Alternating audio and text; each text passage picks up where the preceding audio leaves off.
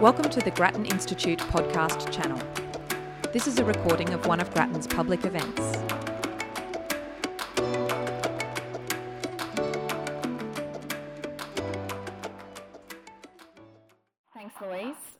Welcome everyone to this evening's event in balmy Brisbane. Well, balmy for those of us who are from Melbourne. um, thanks to the State Library of Queensland for hosting us this evening. We greatly value our partnership with the State Library and the opportunity to pro- and the opportunity it provides us to bring events like this to you all. Um, I, as Louise said, I'm the marketing manager at the Grattan Institute. Um, just a bit of my background I host a weekly podcast episode for Grattan and, in fact, used to work for the Department of Education here in Queensland for five years. So it's, I kind of feel like I've come full circle tonight. It's, it's lovely. Um, I'd also like to acknowledge the traditional owners of the land on which we meet tonight and pay my respects to their elders, past and present. I'll just give you a bit of a quick rundown of how tonight's going to go. Tonight, following my, my introduction of the panel, we're going to discuss, as Louise said, what the Commonwealth should or should not do to drive improvement in school education for around 40 minutes. And then we'll open up to the floor at the end for about half an hour for you, the audience, to ask the panel any questions you may have before we finish up at around 7.15. We will have roving mics available to you, so please wait till you have the mic before speaking as we are recording this event for our podcast. And if you're a Twitter fan, please feel free to have your say on Twitter using the hashtag State of Affairs and the handles at GrattanInst and at SLQLD. And if you do want a quick snapshot, obviously big news this week is that the Gonski recommendations have been released on Monday. If you want a quick snapshot of the key themes of the report, head to our Twitter page. Um, we've just tweeted out a quick summary from the report that you can have a quick look through before we get going tonight. Uh, joining me on stage tonight is my colleague, Grattan School Education Fellow, Julie Sonnemann. Julie has significant experience in education policy and system design and has co authored several high profile reports on effective teaching, professional learning, equity, and funding, including Grattan's recent report and the one we'll be discussing tonight the Commonwealth's role to improve schools. Um, next to me is Assistant Director General, State Schools Performance for the Queensland Department of Education, Leanne Nixon. Leanne has been in her current role since 2014, where her priority has been to develop innovative strategies to improve student outcomes, and she's recognised for her educational leadership across the teaching profession and professional contributions to advancing learning for students, colleagues, and the system. We're also joined tonight by Matthew Deeble, who is the Director of Evidence for Learning, a new Australian non-profit organisation that's forged a groundbreaking role in spreading evidence-based practice across the education sector, allowing great practice to become common practice. Matthew has more than 20 years' experience in building and running enterprises in education, environment, and health. And our final panellist this evening is David de Carvalho, the Chief Executive Officer of the New South Wales Education Standards Authority, an important body in New South Wales for aiming to keep standards in school and teacher registrations high. David has seen both sides of this debate and is perhaps uniquely qualified to discuss tonight's topic, having led the reform of the Federation White Paper Task Force from January 2014 to June 2015, which he's kindly provided some background reading on for you all tonight. I'm sure you've got that in front of you. All right, with introductions out of the way, let's get down to business. The Commonwealth's review to achieve educational excellence in Australian schools, or Gonski 2.0 as it's come to be coined, has been much talked about this year. And by a stroke of pure luck, or maybe genius on our part, we've managed to host this event days after the release of the recommendations from this review and just before the Education Council meets on Friday. Couldn't have timed it better if we'd planned it. 2018 is proving a pivotal year for school education, with the recommendations just released and new funding agreements between the Commonwealth and each state to be negotiated before the end of the year. Unsurprisingly, the Commonwealth is keen to see more bang for the extra bucks they're investing in school education, but states and territories are keen to retain control of their own educational strategies. Along with Grattan, many education commentators have cautioned the risk of too much Commonwealth intervention, especially over regulation of how states and territories are spending their money. So, just how involved should the Commonwealth be in improving education outcomes? But before we talk through the recommendations from the report released on Monday, I'm first going to ask Julie to fill us in with a little background information to inform our discussion tonight. Julie, can you tell us briefly why Grattan Institute wrote the report on the Commonwealth's role to improve schools? So um, we wrote the report mainly because we felt the political context was right. Um, because we're in, the, um, in a funding negotiations year, if the Commonwealth if, is going to expand its reach, now's the time when it will do so. And that's the main mechanism by which, if the Commonwealth wants to um, exert greater control, it normally does it through tying conditions on school funding um, when given to the states. And we thought that it was important that there was a balanced and independent voice on this topic, given Commonwealth state relations can be a little bit divided and one sided at times. Um, and, and really to pick up on some of the, the key learnings from the Federation White Paper process, which David led, um, and some of the learnings coming out of that. And and, and, that being that you know there can be um, a, a, really constructive role for the Commonwealth in education, and so far they have done some very good things in laying the foundations, but that you know overreach can cause problems in terms of duplication and red tape. Um, and so our main our main message of our report was that um, the Commonwealth should, if it really wants to improve education, it should look to its own existing res- responsibilities first um, given it already has quite a lot of responsibility in training teachers and the curriculum and whatnot. Um, and if it is really determined to act, then to really prioritise and only do a couple of a couple of things where there are clear benefits of scale, um, efficiencies, and coordination at doing it at a national level. Um, and and while the Gonski report is a lot broader, um, it does seem in, in part to to follow some of those ideas because it has only put forward a couple of specific things that the Commonwealth will do itself. So obviously, the report has has identified many big reforms to drive improvement in schools. Um, some of which we will go through tonight. But putting the Gonski report aside for the moment, um, what are your views on what the big reforms should be? Um, so, if we're looking at, I mean, most of the big reforms are in the, the hands of the states and territories. First up, um, and if you're talking about driving reform at scale, then obviously good, good system design and structures are critical. Um, and this is the fundamental jobs of the state departments. And state departments do a lot of work in this space to try and get um, teaching practice in schools to continuously improve. Um, I think a lot more could be done still on that front, um, particularly around pedagogy assessment and curriculum support for teachers. Um, I think if teachers are going to use evidence in their daily work, then they need structures and organisational structures that support that. Um, and while there's many reforms there to talk to, I think if I was to pick one or two, I think uh, it would be changing the daily work of teachers so that there's a lot more time and um, expertise to share for professional learning, so that professional learning happens during the daily work of teachers. It's not an add-on and it's not something that's done outside the school. It's done very close to practice.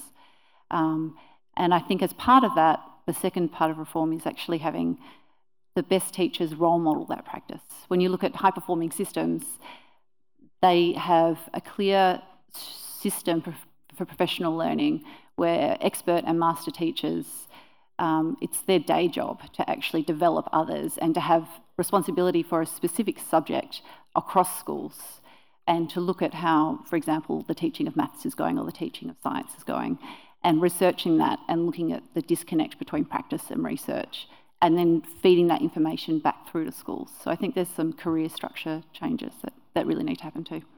Thanks, Julie. While we're on reforms, uh, Leanne, I'd like to get your opinion on this. Regardless of whether they're Commonwealth or state led, what are your views on the big reforms that are needed to lift education outcomes, not just in one classroom or one school, but at scale? So, if I, I'd like to reframe that question um, sure. um, to begin with, because I think the word reform causes a problem. Mm-hmm. I think it's a it's a deficit view of education, and I think often the public narrative that goes on around education, particularly at a national level, is that there is a deficit. Uh, and I think that if we could reframe these conversations in terms of a strengths based model, where we looked at uh, what states are doing successfully and we could build on that, I think that would be a great step forward to us. So I think that that's part of it. Mm-hmm. it for us in Queensland, the story of improvement uh, in education is not just a good story, it's actually a great story. Uh, and in the national um, conversation and in the discourse that goes on in the media and, and uh, constantly in this space, you, you wouldn't even know that. You don't hear that. My father asked me, You tell me you're doing good things in education, but I never hear that. and I said, You can't cut through that. So I think a recognition of where the strengths are would be a wonderful start. You know, in Queensland, um, in, in terms of our Year 12 certification, 98.1% of all our students get Year 12 certification. 97.2 of our Indigenous students get Year 12 certification. That, that's a 5% increase since 2003, and in fact, the Indigenous um, uh, result is up um, from 40%, it was at 40% in 2008. And we've uh, uh, closed that gap to within 1%. You don't hear that in the discourse. So I think there is a place for a nuanced conversation about where is the reform happening. You know, Commonwealth um, intervention or support should be about scaling up the pieces that are working and recognising that there are jurisdictional pieces that are important and are working and that should be shared. So, you know, for us, uh, the Grattan talks about adaptive education system, one where uh, the system is learning from itself and it's about every principal understanding better how to make better decisions. That's the type of work that systems should be um, um, investing in, and that's the sort of uh, system and the type of work that uh, federal government should be incentivising through, um, th- through their work. Um, the second one, um, for me, would be about um, holding the course and don't churn the teaching space. So, uh, for, for teachers, it's about that constant sense of we're going to reform this or reform that. And there is a tiredness around that. Uh, particularly, you know, the work that the Australian government has done in terms of Australian curriculum, I, I think is great. But don't change directions around that. Yes, it can be nuanced. Yes, there can be uh, um, refinement of that. But there's an importance in terms of holding the course around that work the energy that goes into the, um, the white anting of our curriculum and the discourse around what's not right with it instead of the strengths of it, um, I think is destructive. And I think that if we're going to actually look at uh, how we scale improvement up across Australia, then it needs to be about looking at the strengths in our system, looking at the strengths of the work we do, recognising those and building on those. Thanks, Leanne. Um, Matt, what does the evidence suggest is needed? Well, the place I think to start with is this concept of scale. Um, it's really easy for everybody to start thinking about, well, what does this look like at scale in large ways? But the reality, and the evidence supports this, is to kind of coin or to adopt um, the Bill Clinton frame about the economy stupid, it's the learning stupid. And that actually happens in the most small incremental ways, every learner in every classroom, every day, improving. So any question of scale actually has to start by saying, are you helping in those everyday decisions that professional teachers, school leaders, paraprofessionals are making to help improve the learning and development for the young people in their care? And it's really important to start at that place because you then ask, well, what are the things that are needed to help that continuous improvement occur, working on the strengths that exist inside the profession themselves or the school and the community that it works in. And also, schools are not homogenous, they are social institutions that are of their context. So, scale isn't let's do this, it worked here, let's do it everywhere. It has to be more nuanced than that. But if you begin with the question about helping the learner to improve, then you can, then you can make some really good progress. And so, what does that mean if you're going to help each teacher make a difference for each kid? That, firstly, is about starting with the profession and the strengths of the profession and enabling and supporting and strengthening the profession. So, the discussions about improving the attraction uh, and the reputation for the profession and society's view of the importance of teaching is really important. Um, the high professional standards to be created through initial teacher education and then the ongoing support through professional learning are all really important. And critically, as we start to think about, well, we know the importance of teaching as a profession, but one of the hallmarks of professions that do continuously improve is a deep engagement with data and evidence. So that they see it as part of their professional role and responsibility to understand their own data and then to engage with wider data and evidence systems that can help them get better to meet the needs of the, the learners in front of them. And one way of thinking about that is to, uh, we sort of talk about a phrase of faithful adoption of programs that have been shown to be promising in other places, but intelligent adaptation to local context and need. So the other thing that needs to happen for scale, for that profession to continue to evolve and make a great difference for their learners, is that there needs to be a better system that sits around moving the knowledge that does exist more effectively, uh, in more relevant ways, um, closer to the profession so that it can be used easily. So that's the responsibility of researchers and um, groups like us that are trying to translate or mobilise the knowledge that does exist and put high quality rigour around that, but make it usable so that busy educators um, aren't forced and left to do the hard work of saying, well, what on earth does that mean for what I should be doing in my maths class on a Wednesday morning? And there's a lot of obligation on the rest of us, including the Commonwealth and systems, to try and make that better. The final point that I think is really important, that'll come to the sort of Commonwealth state relations, is we're very keen that we think about this not as a hierarchy from schools to systems, federal and state, but to think about it as an ecology and an ecosystem. Um, because schools operate in environments in their community.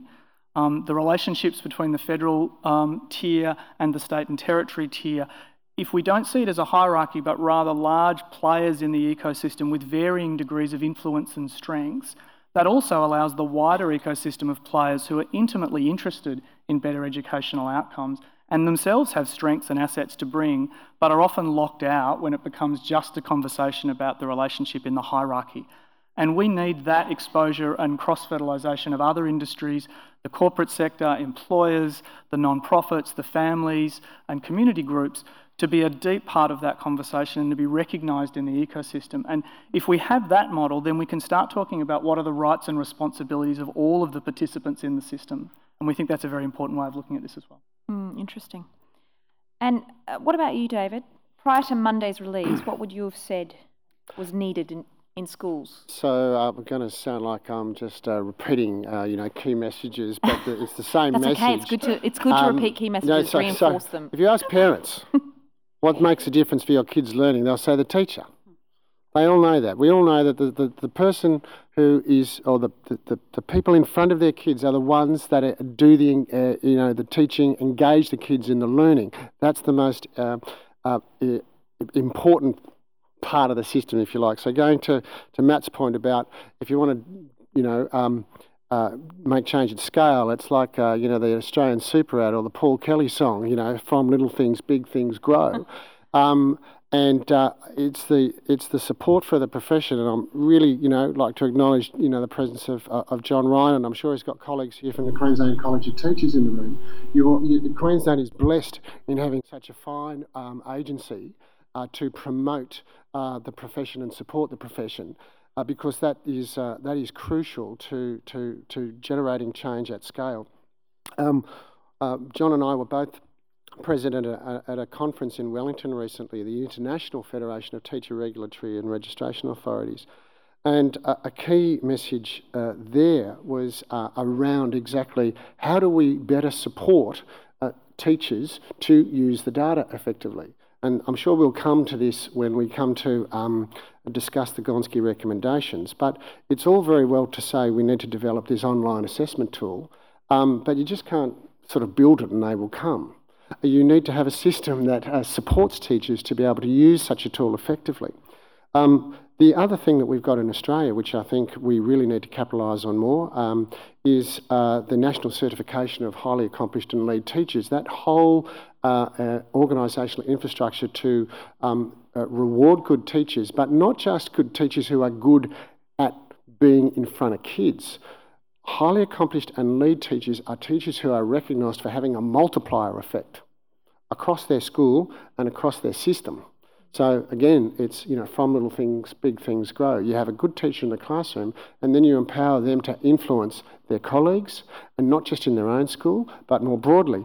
So system leaders can make a big difference here by supporting principals to build into their school improvement plans. How do I get uh, um, more highly accomplished and lead teachers? Um, and we've got to focus on what good practice is already, happening, not um, you know. Uh, making teachers feel that the big burden is, you know, getting their portfolio together to prove, you know, that they're, they've, they're doing something. Um, they're already doing it. It's a case of recording it, rewarding it, acknowledging it, spreading it. Mm. So that's my Thanks. take. Thank you. I definitely feel like I've got a real theme of acknowledging what's already working mm. from everybody tonight. Um, moving on, I'd, I'd, like to spend a little time now considering what the benefits, challenges, and risks of Commonwealth intervention might be. David, I'll throw to you again here. Thinking back to the Federation White Paper process, what did you learn about the benefits, challenges, and risks of intervention, and what might work best to mitigate the risks? Mm. So I'm going to acknowledge someone else in the audience tonight, and that's oh. Julian Jeffress, who's uh, sitting up there somewhere waving at me. Julian was. Uh, um, one of my colleagues in the Reform of the Federation White Paper Task Force in the um, in the uh, in the Commonwealth in the Prime Minister's Department. Uh, we we the room that we worked in was known as the Emporium. Uh, I don't know if anyone would guess why we called ourselves the Emporium, but Henry Parkes was a failed small businessman several times over. Uh, and his last and least successful uh, venture was a thing called uh, the Emporium. Uh, and it's somewhat sort of fateful that um, we called ourselves the Emporium because, as you know, the, the, unfortunately the white paper, uh, Reform the Federation white paper, um, uh, ran aground. Um, I say it was shortly after I left, but there are other reasons for that.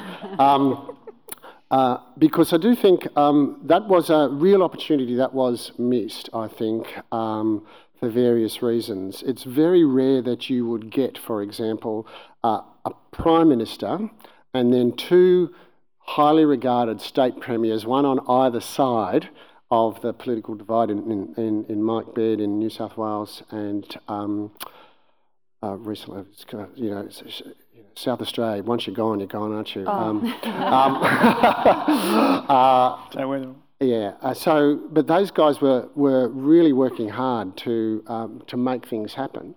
One of the things that um, had bedevilled efforts to uh, reform the Federation in the past was whenever proposals were put forward, states in particular would go, but who's paying for it? And you, uh, you immediately went to the money question. One of the successes we had in the, in the process, and it was due to, I think, good political leaders at the state level, but also good senior leaders at the bureaucratic level, was that there was an agreement to put aside the money question for the time being and focus on the merits of the policy cases um, that we were looking at. Um, and the big policy cases, we call them, you know, uh, the, the big rocks, uh, were health, education, and housing. These were the big Commonwealth state um, uh, funding agreements um, that uh, everybody agreed needed to be reworked.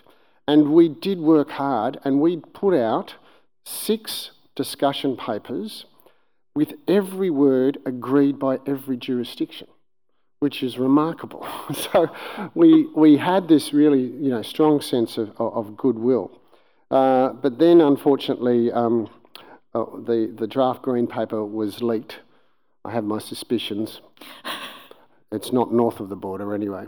Um, from New South Wales.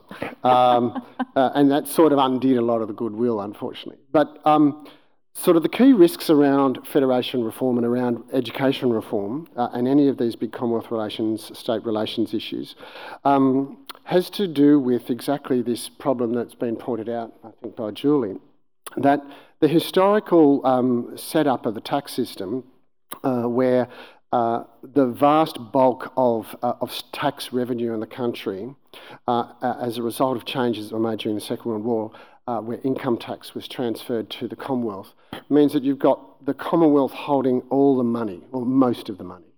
Um, and uh, an enormous part of state governments now dependent on, on, on Commonwealth grants.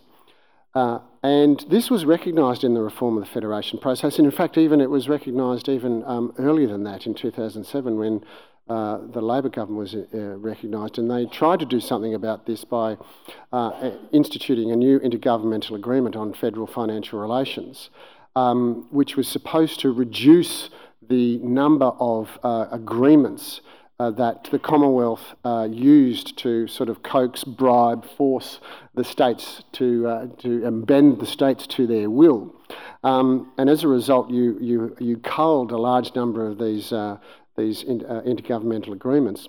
Um, but they just grew again. Um, there is a sort of pathological um, uh, unwillingness at the Commonwealth level to let the states get on with it. Mm. Um, when I, I, this is the second time I've sort of presented on, on, on this panel. The first time was in was in Canberra. Mm.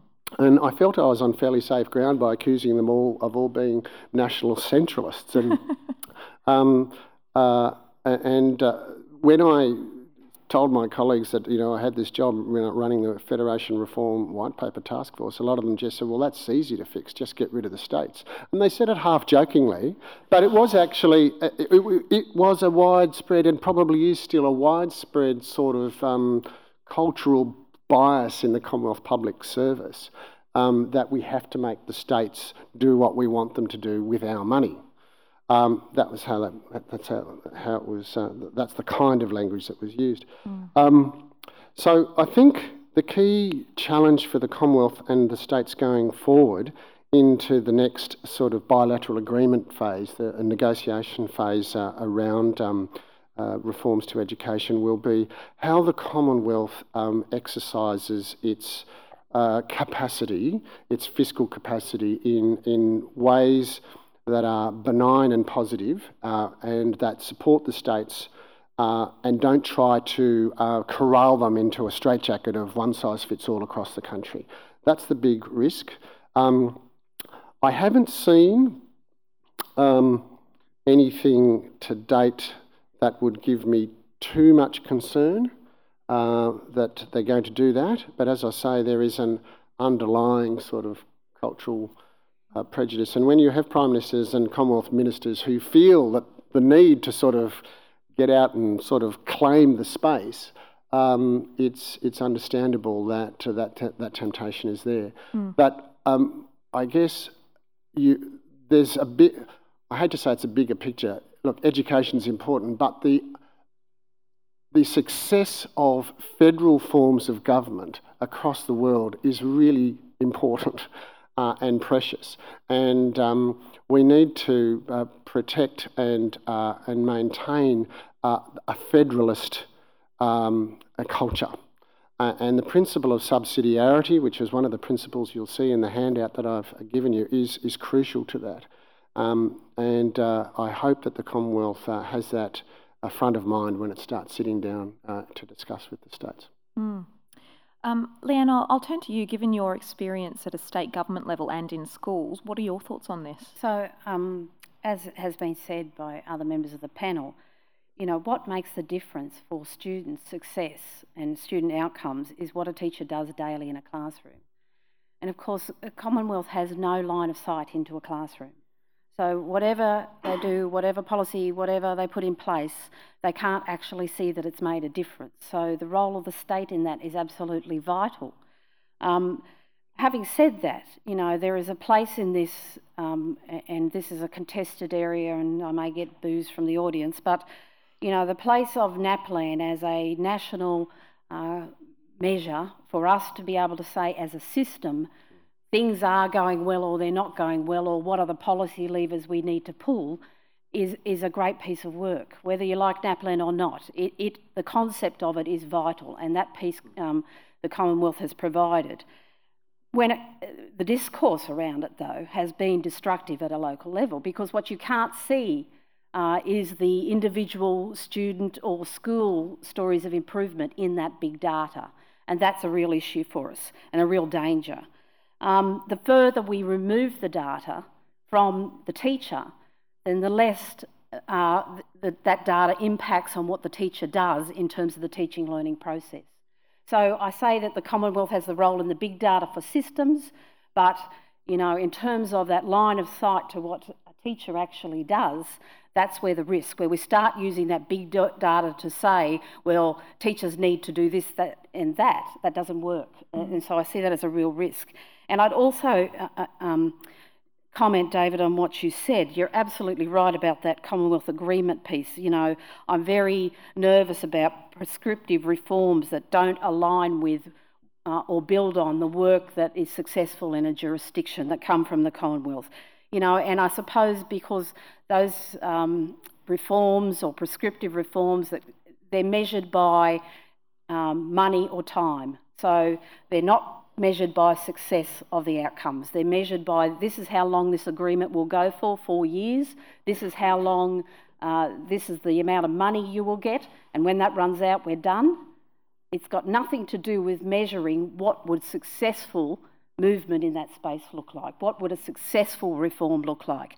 And that's a, that's a basic flaw for that uh, interface between the, the Commonwealth and the state because it's not actually about the outcomes it's measured by time or by money. Mm. David, is, is, there anything you want to? Yeah. Um, the other thing that uh, I think um, will need to be sort of carefully monitored, I guess, in the in the process is um, time and money is one thing, but there is also uh, past experience with particularly the health agreements, and Matt, you'd probably you know you may be familiar with this as well from your work. Um, that uh, setting up KPIs um, where um, Commonwealth money is at risk if you don't hit them uh, can seem like a good idea at the time. Well, no, I wasn't asking for that. no, no. but uh, no, what I'm saying, it can seem to the Commonwealth like a good idea. yes, I, I, want um, to describe the outcomes personally. Um, but the Commonwealth, and there's a there's a great book that was co-authored by uh, John Wanna and, and Michael Keating, um, around this uh, called uh, Institutions on the Edge, I think. And they said that the Commonwealth bureaucracy habitually underestimates the capacity of state governments to seem like they're doing what the Commonwealth wants them to do. Um, and so state governments are very adept at um, knowing how the data works and presenting the data in certain ways. Um, uh, so I just think it's a, a, a thing, a, a, flawed mentality for, for the Commonwealth to bring, and I hope they don't do it this time, I hope they've learnt lessons in the past from, from past agreements, where if you say, unless you meet this KPI, um, you, you know, X percent of your funding is going to be at risk. It's no way to engender a partnership. So I just sort of, we just need to watch that one as well. Mm, thank you. All right, let's move to current events of the week. Gonski 2.0 report. Julie, before we sort of get into a discussion about the recommendations, could you give us a brief summary of the key themes that came out this week? Um, so the report had 23 recommendations um, across five key areas, and for those who have read it, they'll know that it was very comprehensive, um, very comprehensive, 110 pages worth. Um, but the five areas that it covers are um, the early years transitions, um, so the role of parents and carers in particular um, for children's learning before school, um, student growth, and uh, more of a focus on general capabilities such as critical thinking and creativity in the curriculum. Um, the third one is around the teaching profession and improving professional learning and whatnot. The third is around um, school leaders and, and, training and a review of the AITSL principal standards. Um, and the fifth was around innovation and continuous improvement, um, and there was a specific recommendation there um, for a new national research body um, that would be independent of government, um, which is also a commitment that the Labor government has um, supported. So there's now bipartisan support for that. Um, so it's very broad. it articulates a lot of reforms that are in the area of the state government it articulates a small number of things that the Commonwealth will support and do. Um, it has been criticised by some for being a very high level document, and I think you know I'd best describe this as a, a really good vision statement. Um, personally, I think that it was right that the document didn't get into the how of, of some of these areas because that is actually the state government's role. And I think the more that the Commonwealth tries to articulate and, and get involved in that, it's just going down the wrong path. Um, I think it's not, I mean, this document just has been written as a statement. I think in terms of how it's used and what happens next in terms of implementation um, will be decided shortly in the negotiations. Um, mm. There is still a possibility that the federal government could use this document and tie some of the recommendations to state governments, or they might not. Um, so it could go either way. Um, Matt, given your work in advocating for the National Research Evidence Body, what look to be some promising reforms in your opinion? Are there any opportunities that have been missed? Uh, so I think I wanted to sort of start this discussion, perhaps tying into the last one about the mm. role of the Australian government, but it also applies to any government. Where you've got a desire to see change, there's really three levers that you're going to pull on. You've either got funding, how much money am I going to give? You've got accountability, how are you going to show me that you're doing what you need? Or you've got capability, how am I going to improve the work of the people making the change? And so I think for all of us waiting to see, one, what the report would say, and then we're still waiting to, I guess, really understand how does the Australian government perceive the way it's going to work. Um, at least the report now, I think, leans much more strongly on the idea of developing capability in the sector for the benefit of the, the agenda. Um, and that's to be welcomed, I think. The risks of the accountability lever being pulled so hard that it breaks is, is some of the discussion that was happening before. So if we're in a frame of capability, um, then, then there are a number of bits of the, the report that, that work towards how we're going to create those sorts of improvements. You're right, our very strong interest has been on that last category that Julie was talking about being the system of a continuous improvement model, um, and on the specific recommendation about creating a, an independent evidence institute, we're, we're pleased and we welcome the, uh, the way in which the report itself has, has, has framed that discussion. Um, and there's an excellent supplementary paper that the Australian Government have just released as well on the particular topic that the University of Melbourne put together for them. And I'd recommend for people that are geeky enough to really want to get into it to go and have a look at it. But it, it, it does a good job at talking about the features that you would want to have in an evidence body or an institute that doesn't replicate what is already happening, um, either in systems, the non-govs, as well as in the government systems, or that are happening in research institutes already, or that are happening with the current national bodies, with ACARA and AITSL. And, and we're really interested in that part of the role that um, this independent, and independent not just of government, but independent of everybody, um, can play to act as an honest broker with an aim, with an eye on that improvement and outcomes agenda, and with no fixed position on how to get there, but rather by following the evidence and the learning that occurs throughout the system. And so we think that the construction of that recommendation looks good. We also think that's one that um, should be supported from both sides of politics um, because it allows everybody to project out past a change of government and to sign up to a kind of ongoing commitment to learning. And if it's constructed right in the discussion that now happens between the states and territories, it can mobilise the knowledge of the great work that is occurring and share that to other places. It can also support innovation, the hubs of innovation that happen in schools that even state systems miss because they themselves are looking in a certain way. And it can let it move horizontally as well as vertically through the system. But there are some really important design features to make to help it do that and not have it become another piece of bureaucracy against which people either game or avoid. And so, key principles around independence, around transparency, um, and around an agenda that lets it look at um, innovation as well as bringing the knowledge that exists from high quality trials or from evidence and learning from overseas, but then made locally relevant. Um, and this speaks back to the federalist point. You need to be strong in understanding our federation. There are reasons that there are differences at a state and territory level that absolutely have to be kind of baked into the work. So we think that's really good. Um, I think in terms of the question of missed opportunity, um, so what it hasn't done, and this is some of the criticisms, is sort of um, gone to the heart of the terms of reference about the how should this occur to see the change that we're looking for. Julie, I take your point that maybe it was good that it didn't do that, but there's obviously been a decision not to do that. But so what it doesn't describe well is how does the age-old relationship and conversation between the different sectors and the state and the, uh, the Commonwealth work their way through to give effect to these principles. So that really is now put into the hands, I guess, of the Ministers of Education Council and the uh, the secretaries from around the country. But the, it might have been helpful to give a little bit more guidance as to the roles and responsibilities against these domains. I think could have been more helpful.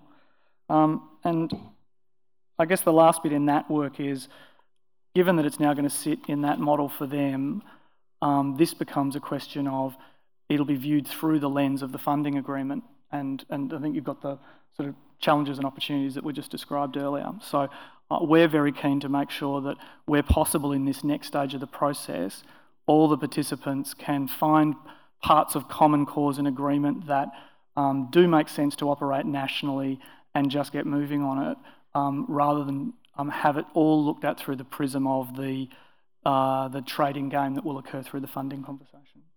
Thanks, Matt. Um, David, before we open the floor to audience questions, um, I'd like to ask you to finish off this part of our evening with your thoughts on the recommendations. Mm. Anything contentious that's worthy of note? Julie mentioned, you know, the high-level nature. Matt's mentioned the, the, lack of the how. Did they go into enough detail, in your opinion? Uh, look, I'm going to foot in both camps. I think uh, I'm, I'm generally supportive of, of, of Julie's view that there is an advantage to the, the lack of specificity on one on one hand because you can now talk about this document as this is something that the Commonwealth should be doing, leading a national conversation, um, setting sort of high level aspirational directions, uh, and but not being too specific about how it's operationalised. So that's putting a positive spin on the lack of specificity. But I can also see um, why so many commentators have been disappointed with particularly those who looked to the Commonwealth to exercise their fiscal leverage to make things happen, mm. and they wanted more specificity about the things that they really like. Um, uh, so, for example, there's been criticism, and I think it's not misplaced, but I, am not too concerned about it, around uh, notions of um, very vaguely worded recommendations. If I can just give one example, sort of so motherhood nobody could possibly object, but you then ask, well, what does that mean in practice? Um, so, for example, ensure all students have the opportunity within schools to be partners in their own learning. Who could possibly object? Well, people have objected because the lack of specificity about what that means in practice means that there is wide scope for people to um, interpret that in, in ways that they say, the Commonwealth are pushing this line or that line, when in fact the Commonwealth may not be doing that at all. Um, uh, and so uh, that's sort of one sort of example. The other one is around the push for um, what is referred to as general capabilities. Um, well, what and, and people that, that, you the list normally starts with the the, the the, four C's, you know, critical thinking, creativity, collaboration, communication. Um, but unless it's actually spelt out by what that means in, uh, in a disciplinary sense, um, it becomes very hard to, well, what exactly do you mean by critical thinking in history? What do you mean by critical thinking in science? And how do you measure them? Um, so all those questions are, are left unanswered, um, which allows room for the critics, if you like, to sort of um, uh, sort of put the worst possible interpretation uh, on the document. Um, so that's a, a, sort of a failing, I guess, or, or the downside of the lack of specificity. Um, but I'm prepared to live with it because I think it does leave room for jurisdictions to, to and they're the ones now that have to do the hard yards to, to uh, put the flesh on the bone, so to speak. Mm. Thank you everyone for that detailed analysis tonight. Um, I've seen from the registration list that we have quite a few people here tonight with a vested interest in, um, in education and schooling, which is so great. Uh, I'm sure you've all got thoughts and questions for our panel. Um, I will ask that when you're framing your questions tonight, please do keep it short so we have a chance to hear from as many people as possible. Full warning, I will be brutal. I will tell you to wrap it up if I need to. While you're gathering your thoughts on what questions you'd like to ask, I'll start us off with a question that was submitted by Renee Richards. I don't know if she's here tonight. Um, oh, hi, Renee. So you asked a question for the panel. Um, you've asked, should schools dump the practice of so-called ability streaming? David, do you have thoughts on that? uh, you seem to. Look, I think there's, uh, on balance, yes. Yeah. Um, uh, what we should be encouraging and skilling teachers up to do is uh, uh, you know, the skills in, uh, in, differentiated teaching to mixed ability classes. Um, again, this is an area where the lack of specificity in the report has attracted um, sort of worst case scenario uh, interpretations that uh, individualised learning means you know each teacher has to pre- you know prepare 30 individual lesson plans you know for each each of their students. Um, now, it doesn't actually say that, but mm. Because it's not spelled out that it's not saying that, that allows people to go there. Um, uh, but uh, technology is perhaps going to open up new levels uh, and possibilities for um, greater fine-grained assessment of, of students' capabilities, which may, uh, you know, again, using big data and learning analytics, may be able to uh, help teachers uh, develop more sort of fine-grained approaches. But in general, um, the capability that we should be supporting teachers to develop is that ability to um, exercise, you know, and, and practice differentiated teaching. Um, I think there's enough evidence around um, the pros and the cons of of uh, streaming uh, of, of, of by academic ability to suggest that um, there are better ways of, of going about it. Matt? Uh, so this is a shameless plug for Evidence for Learning's free website, um, but Evidence for Learning does have a toolkit where you can um, look at the summary of the research on that very topic, and so uh, evidenceforlearning.org.au um, and have a look. but the summary out from that, and, and but this is, you, you really do have to start with the mm. well, what, what do we know so far on that topic in general from the studies that have occurred, and w- there is um, a good body of evidence that does talk about the risks that occur with streaming um, having a, a, positive impact on higher achieving students, but a um, strongly negative impact on those that are poor achieving, and it also skews even worse for people from um, low socioeconomic backgrounds in terms of it. So there's an equity question about how does that model impact on certain learners. Um, and, and so I think you start in that place that says if there are some real downsides from the model, can you address those downsides in your local implementation of that? And again, I come back to it doesn't mean that if the evidence says that, that no one should do it anywhere, but that you proceed with caution. Um, or if you're not going to do that, um, how are you in another way in a classroom of mixed ability address the known um, you know, quite substantial, some say five, some say seven years in middle schooling, mm. of the, um, the range of abilities. So they're not simple answers, mm. but if you begin with what do we know so far with a nuanced approach to that and how confident can we be in it, then you can make more thoughtful responses to the question. Mm. Leanne, did you have anything you wanted to add? Um, yes, I think it's a problematic piece. I think that starting with the capability to differentiate is absolutely vital because I don't know how you cut any group or ability stream any group that doesn't have a range of capability in it anyway. So teachers still need to be able to do that. Um, I think that there are place-based solutions for a range of reasons. What type of ability are we actually talking about? Um, so I, I, think that um, principals uh, are great at making local decisions uh, with their parent communities about the best way to uh, structure their schools, and I would be supportive of that. Great. Uh, we might open it up now to the floor. Got a few questions out there. Um, we'll just start down the front here. Gentleman in the blue shirt. Yeah.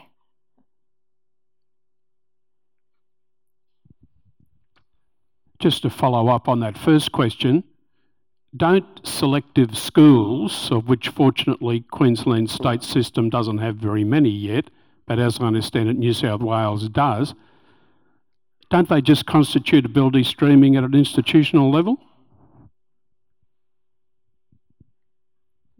Uh, so I, I, I, was a principal of a uh, selective school um, at the Queensland Academy for Health Sciences. So I would say that yes, that is an institutional to a certain degree, but there is still a range of students with a range of abilities in a range of um, different areas within that cohort. Um, so, yes, um, to a certain degree, you're right. Um, was the cohort interesting? Did they learn lots? Was it a great place to be? Yes. Um, did they have challenges? Did they not succeed at things? Yes. Uh, did they face the same challenges that all teenagers face? Yes. So, you know, I, I, hear what you're saying, and that's a debate that, you know, the evidence points to, but um, there are reasons why those opportunities exist, and there are, you know, parents make those selections for a reason. I mean, we could point to, if we really wanted to, the non-state sector, where if you've got the money, you can pay to go to it. Is that not a selective piece? So, you know, I, I think it's a, I think it's a debate that, um, you know, contested yeah. and ongoing. I think um, the, the last comment that Leanne made in, in her previous response is, is relevant here, and that is what does the local sort of school want to do? Um, you'd be aware that in New South Wales there is a, an ongoing debate around the place of selective schools. Um, interestingly, not so much about the, um, the selective sports and performing arts schools, um, where there is seen to be a kind of a, if you like, a Silicon Valley effect of, uh, of hot housing people with particular skills mm. and, and, and the benefits that come um, from having them sort of study together. Um, so this is why I say, you know, can't be too overly categorical about this, but, uh, uh, you know, pointing to the evidence that, you know, Matt has suggested um, and uh, balancing that with, I guess, uh, a degree of local autonomy and decision making is, is, is critical. Mm. Yep, at the back there.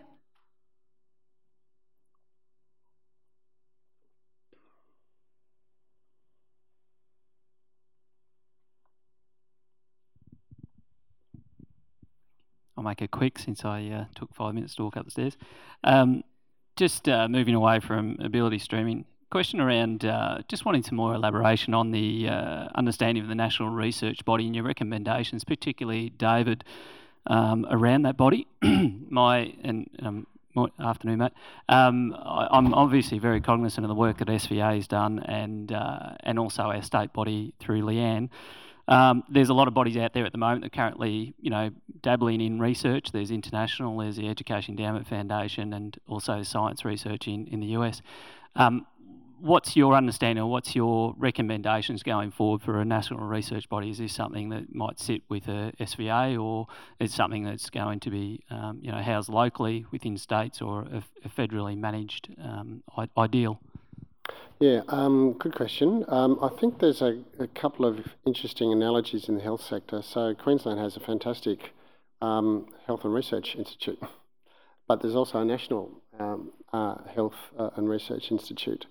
Uh, the key, I think, is going to be not to duplicate effort, and how do you how do you construct a, an institutional architecture that leverages existing uh, effort?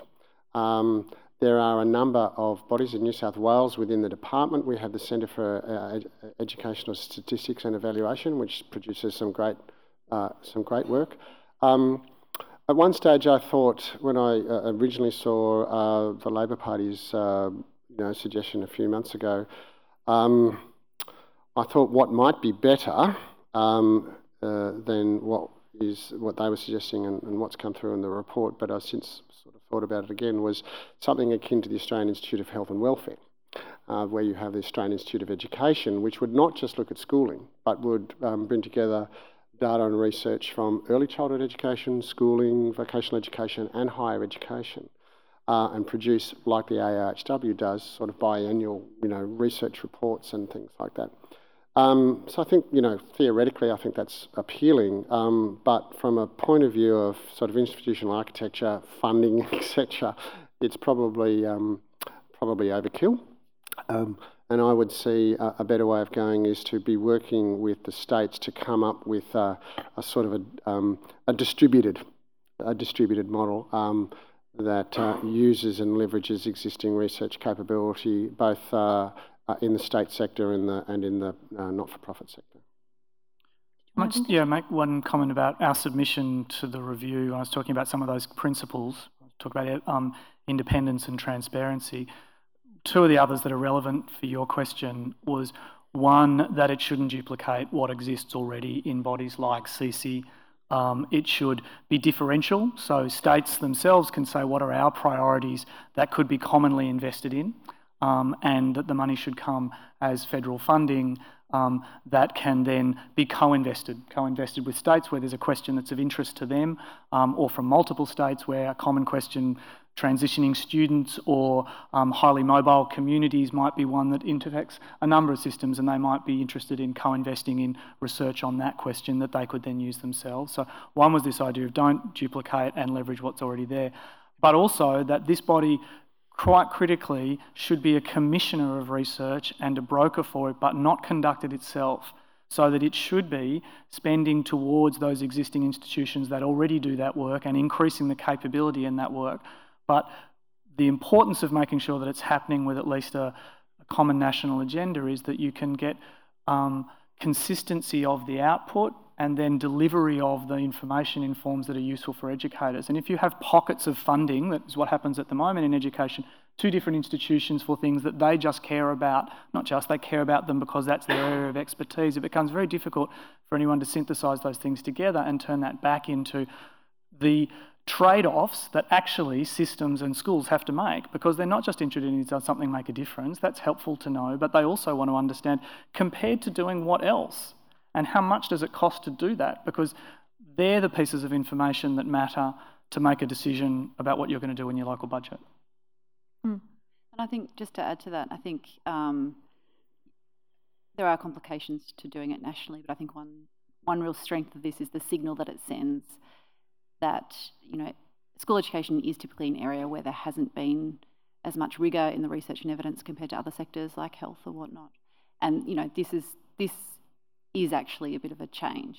And I think you know that there has been a lot of change in the evidence in the last sort of 10, 15 years um, through randomised control trials and whatnot. But in terms of raising the bar for the standard and quality of evidence and having that being a, nation, a nationwide discussion um, is a positive. Anyone else?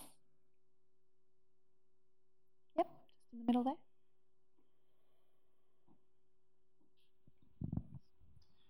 Necessarily, we've uh, talked a lot about data tonight, and things like NAPLAN have been mentioned, and data analytics.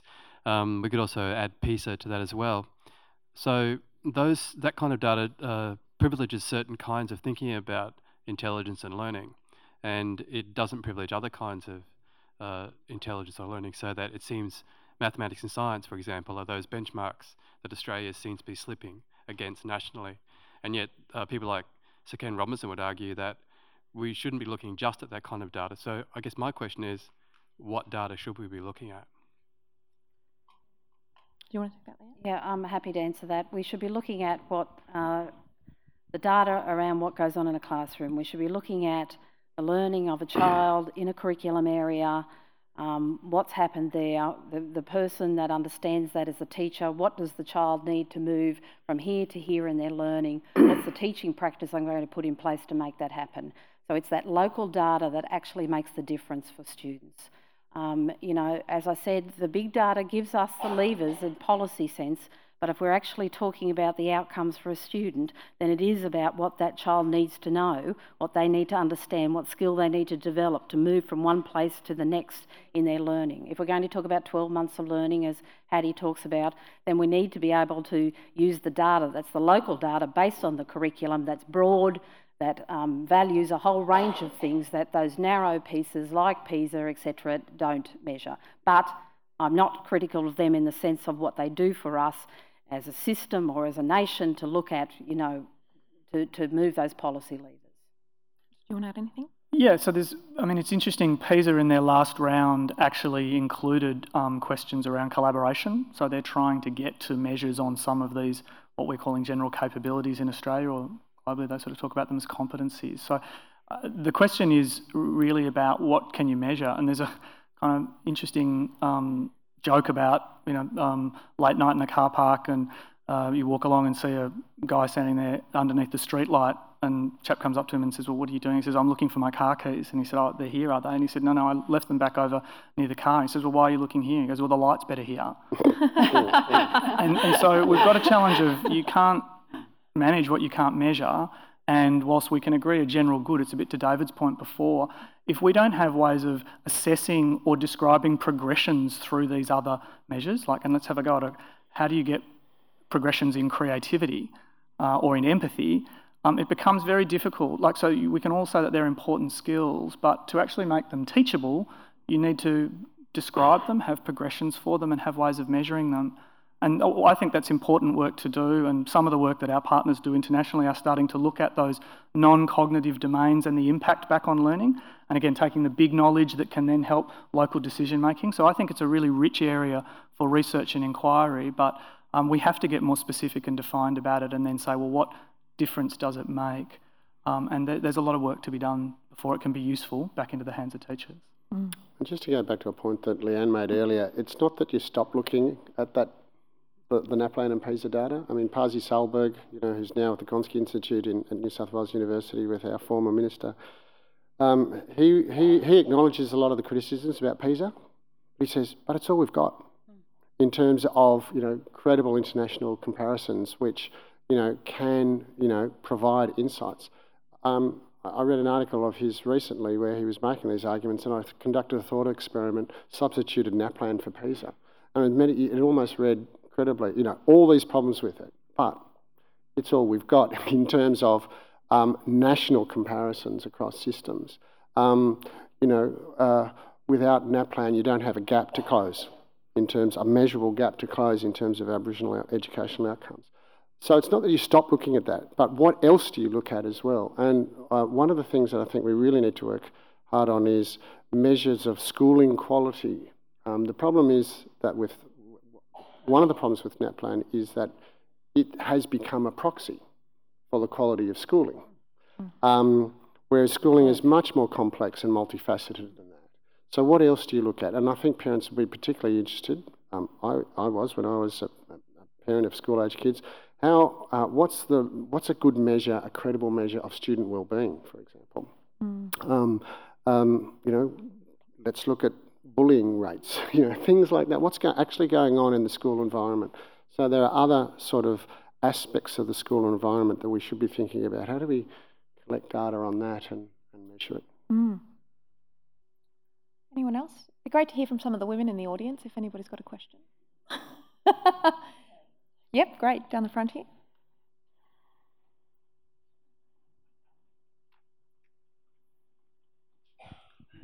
Thank you. Ray and I are, is this on? Yeah. Uh, Ray and I are the parents of three um, teachers, primary school teachers. They're experienced teachers. They've been, and they're in their 40s and 50s. Um, their main complaint seems to be that they are so time poor that they don't feel as though they're able to give to their students the amount of time that they would like to. Do you see, and you don't want to lose these experienced teachers, they're hardworking. So, do you see a way of bridging this gap so that they don't feel as though they're not being effective by not overloading them with administrative sorts of work. Thank you. I, will make a comment on that. Um, one of my first uh, comments about holding the course is absolutely vital. Um, you know, changing the curriculum again is not something we want to do. You know, the, the pieces, the expectations of communities about what teachers will solve in classrooms beyond just the curriculum is extensive. You know, if you read the papers, it's the it's the bullying, it's the swimming, it's the um, whatever else you want to name becomes the immediate go-to place is is the school you know, our core business is about learning outcomes. Those pieces need to be aligned to the curriculum so that teachers have some space to say, this is my core work, these capabilities live within the curriculum, this is the work we need to do. So that political will, you know, and uh, of holding the line about that and not changing the course, I think is part of the uh, solution to easing that. But having said, you know, as an ex-teacher and principal, you know, how long is a piece of string? You never feel. I, I think we forget um, that the moral imperative of people who go into teaching. You know, they do it because they love it, they, they are dedicated, they care, and so they always feel that they're never doing enough. And, and that is a challenge for us as individuals in classrooms to manage. Uh, and I think, you know, we don't recognise that and that dedication that is there. Um, and sometimes it is a, you know, easing the load, but as well easing the load personally on how much you give in that, that space. Thanks. Is there a question at the back? Yeah, thank you.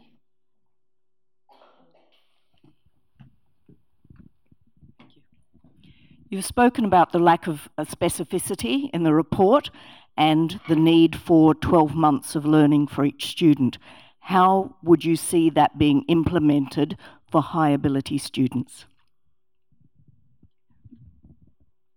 Well, I think that's work that needs to be done. Um, what does 12 months learning look like for high ability students, uh, low ability students, students of you know um, ability in between?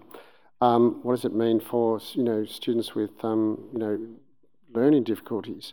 This is one of the the issues. I think um, the work that needs to be done by state jurisdictions goes exactly to that point. Um, I'm not in a position at this stage to sort of sort of say what the outcome of that sort of further work would be, um, but it's a task that all state jurisdictions need to undertake to say define what this actually looks like um, and identify um, in particular the pedagogical approaches that might be necessary to, to, to, deliver on that. And they might be different in different in different subjects as well. What subject are we looking at every subject? This is the other problem with the report. Is, is they are talking about focusing on literacy and numeracy, but then there's you can read the report and say it seems to be that they want progressions in every KLA um, and in every general capability. So these are aspects of the report that sort of make it vulnerable to the to the, to the criticisms that I referred to before. Um, so look, I'm not in a position to sort of answer specifically your your your question. This is work that has to be done. Leanne, oh, yeah. It's a great question. Mm. Uh, because it's actually my team's over here. It's actually one we're working on at the moment because it is an absolute challenge. If a student's on an A, on an A, on an A, what does that look like? You know, for a student that's on a D, moving 12 months on, they move to a C, we know they've actually gained more than 12 months uh, of learning. We can measure that. But if it, for those high achieving students, how do you actually measure that? And where people go to is, oh, it's deeper learning. Mm, what does that really mean? So we actually are running a statewide inquiry circle. So, you know, as our adaptive education system at the moment with a range of schools, I think it's up to 70 schools, where we are exploring and developing an answer to that question because it is one of the biggest challenges. As I said before, I was a principal of a selective entry school, and uh, what I didn't say at that point was the greatest thing I learnt at that was my absolute principal guilt my absolute principal guilt about I had had students of that ability and uh, capability that were beyond anything I'd imagined, but those kids had lived in every school I had ever been to, in. And had we asked enough of them? No, we hadn't asked enough. Uh, I, and I live with that guilt constantly. So, that question about how do we do 12 months growth for our brighter students is absolutely one that's dear to my heart. So, love to have a conversation with you about it further afterwards.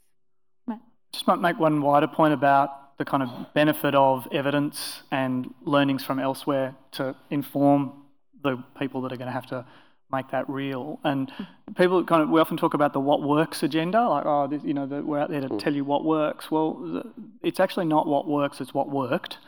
So somewhere else at another time. Um, but if there's lots of it, that gives you a sense it might be a good bet. But the other bit is it should be what works for whom and under what conditions.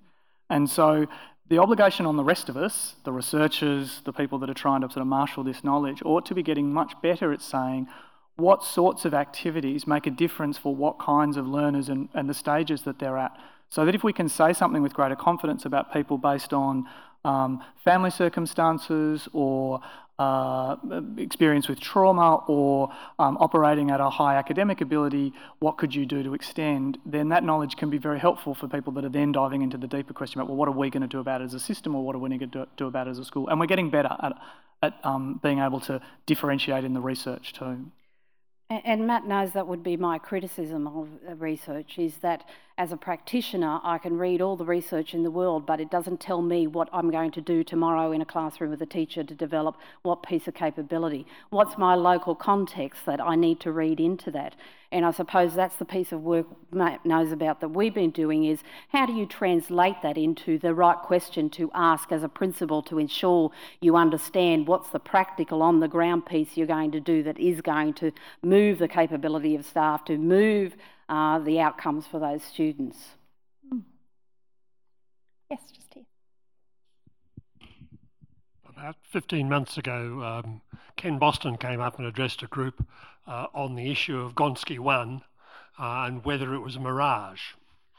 Um, do you think there is a likelihood that Gonski 2 might, in retrospect, be seen to be a mirage which recommends all sorts of good things, but nobody actually gets around to doing anything? well, I won't answer that.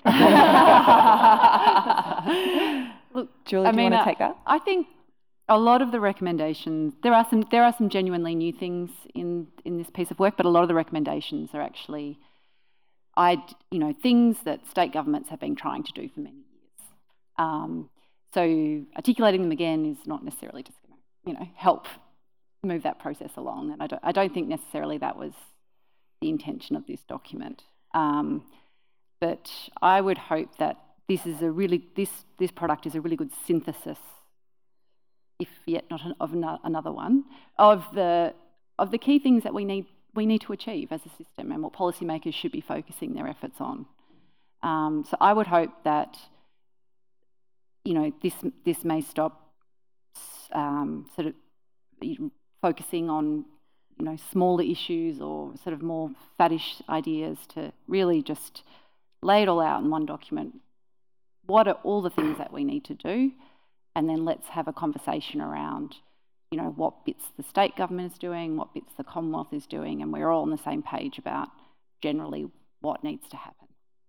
That's what I see the purpose of this particular um, review being.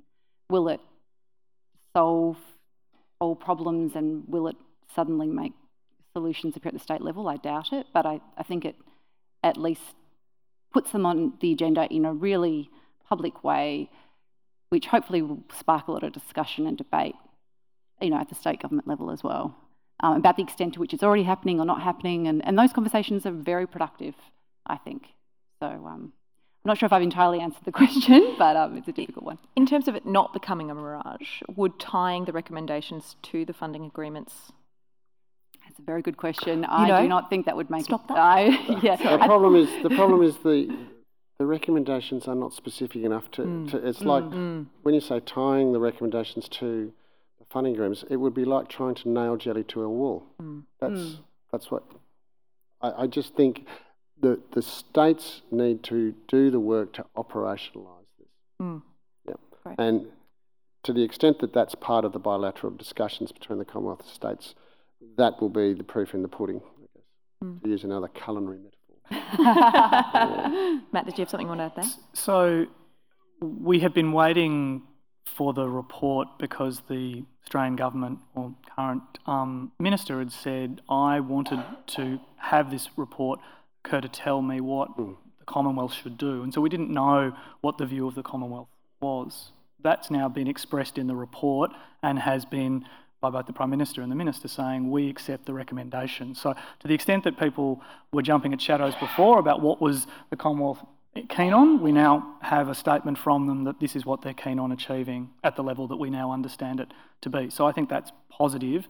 And if you take the glass is half full view about it, it also leaves the appropriate room for a, um, the, a good discussion with the states and territories and the non-government school sector as well to understand how are we going to go and do that.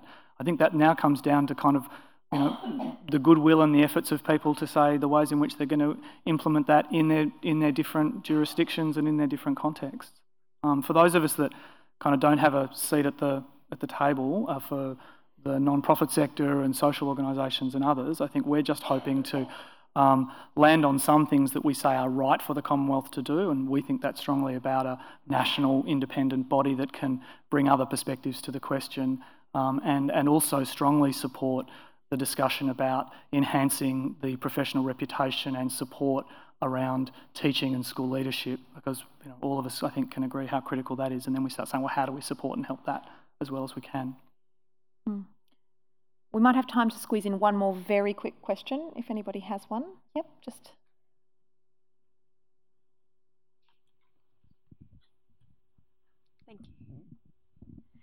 Uh, just building on a comment you just made, um, no one tonight has used the phrase crisis in education, which is comforting, um, but it is a phrase that I've heard used in the media all week after the Gonski 2.0 has been released. So this seems to be a continual problem, um, and Leanne referenced tonight the the prominent deficit discourse in education and the way we speak about quality teaching or quality teachers. So, my question is quickly how do uh, we change the reputation of schools, teachers, and the profession na- nationally to engage in a posi- more positive view of education? Hmm. Anyone want to take that one? David? Yeah, I think um, it's a good point. Um, Mr. Gonski himself, I think, um, was trying to correct the record, I guess, because. Uh, on Monday, you know, the headline was uh, "Generation of Students Failed," you know, uh, uh, and using the PISA data um, uh, as evidence of that. Uh, but um, you know, we've looked at, you know, uh, there's been a century of reform efforts in New South Wales. Um, you can draw a lot of lessons from those. Successful reforms are ones that you don't start by dissing your past uh, a, a, an unhelpful attempt to create a burning platform where there isn't one um, is not helpful. Um, so I think the kinds of comments that Leanne opened with today, I think are going to be uh, important. I think the ministers will make this point to, uh, on Friday. Um, uh, again, it's it's part of the dynamic of Commonwealth-state relations um, that um, when the Commonwealth is unhappy with progress by the states on, on matters that it feels some pressure to demonstrate progress on, it will sort of point the finger at the states in this way. Um, uh, and that is, I don't think, conducive to productive and collaborative efforts moving forward. Uh, but I'll stop there because I was just mm. sort of talking from the federal state relations issue, but others might have a sort of comment around the, the reputational question. Mm. Yeah, so I, I, think I've got a little bit of a different, maybe a bit of a contrary view in that um, the, the dangerous dialogue is one that talks about you're calling it a crisis, but we should focus on the strengths and build. And I don't disagree with the importance of strengths based activity, but to not acknowledge the public discourse that exists, even if it's not whipped up into a frenzy, that does exist in the worries for families and communities about is this the right education for my mm. kids going forward? Um, are we focusing on the mm. right things? Um, are the skills and the knowledge that we're developing going to be um, right? Are uh, perhaps eternal concerns as a parent, and I do have school lecturers, so I carry that now. Um, and it's important for the sector, not just the teaching and school leadership professions or the system, but for everybody to have a clear eyed discussion about the data that we do have that tells us about where we're at in our performance. As, um, as much as that could be improved working with what we have at the moment, there are some challenges that um, I think d- denying that they exist or accusing others of making that into being hysterical actually creates a greater problem. So I think that the, the kind of clear eyed discussion of the challenges that do exist but then building from what we can do to improve. Um, and then engaging in a really meaningful conversation with everybody else that are total stakeholders in this that aren't doing the supremely important work in classrooms is, is a really important discussion. Uh, one, very quickly, one sure. way of, instead of asking what's the problem we're trying to solve, you, you frame it as what's the opportunity we need to seize. Mm. It's just a different way of framing it. Mm. Very good. Time has definitely run away from us, so unless anyone else has anything burning to add there, I will uh, draw the event to a close. I'm sure we could keep talking about it all night. I would like to once again thank the State Library for hosting us this evening. Thank you, Louise. Um, if you aren't already, you might like to consider joining their mailing list to stay informed about the other events and exhibitions they have upcoming. Thanks also to you, the audience, for your attention and thoughts this evening. Uh, if you didn't get a chance to ask your question, some of the panel may be around for a few moments following the event if you'd like to come up and have a chat with anybody. Um, and finally, thanks once again to our incredible panel for your insights and analysis tonight. This is a complex but important topic, and it's vital that these kind of conversations are taking place and hopefully are informing our governments to use evidence and expertise in all their policy decisions. So um, I'd invite you all to join me in thanking our panel for their time tonight. Thank you. Thank you and good evening. Grattan Institute is uniquely positioned to bring an independent, rigorous, and practical lens to big issues in public policy, with the capacity to talk honestly to both sides of politics. We maintain this unique position through the generosity of the public and our affiliate companies. If you would like to find out more about contributing to our continued independence, head to our website to donate grattan.edu.au. This has been a Grattan Institute podcast. If you want to hear more, subscribe to our podcasts on iTunes.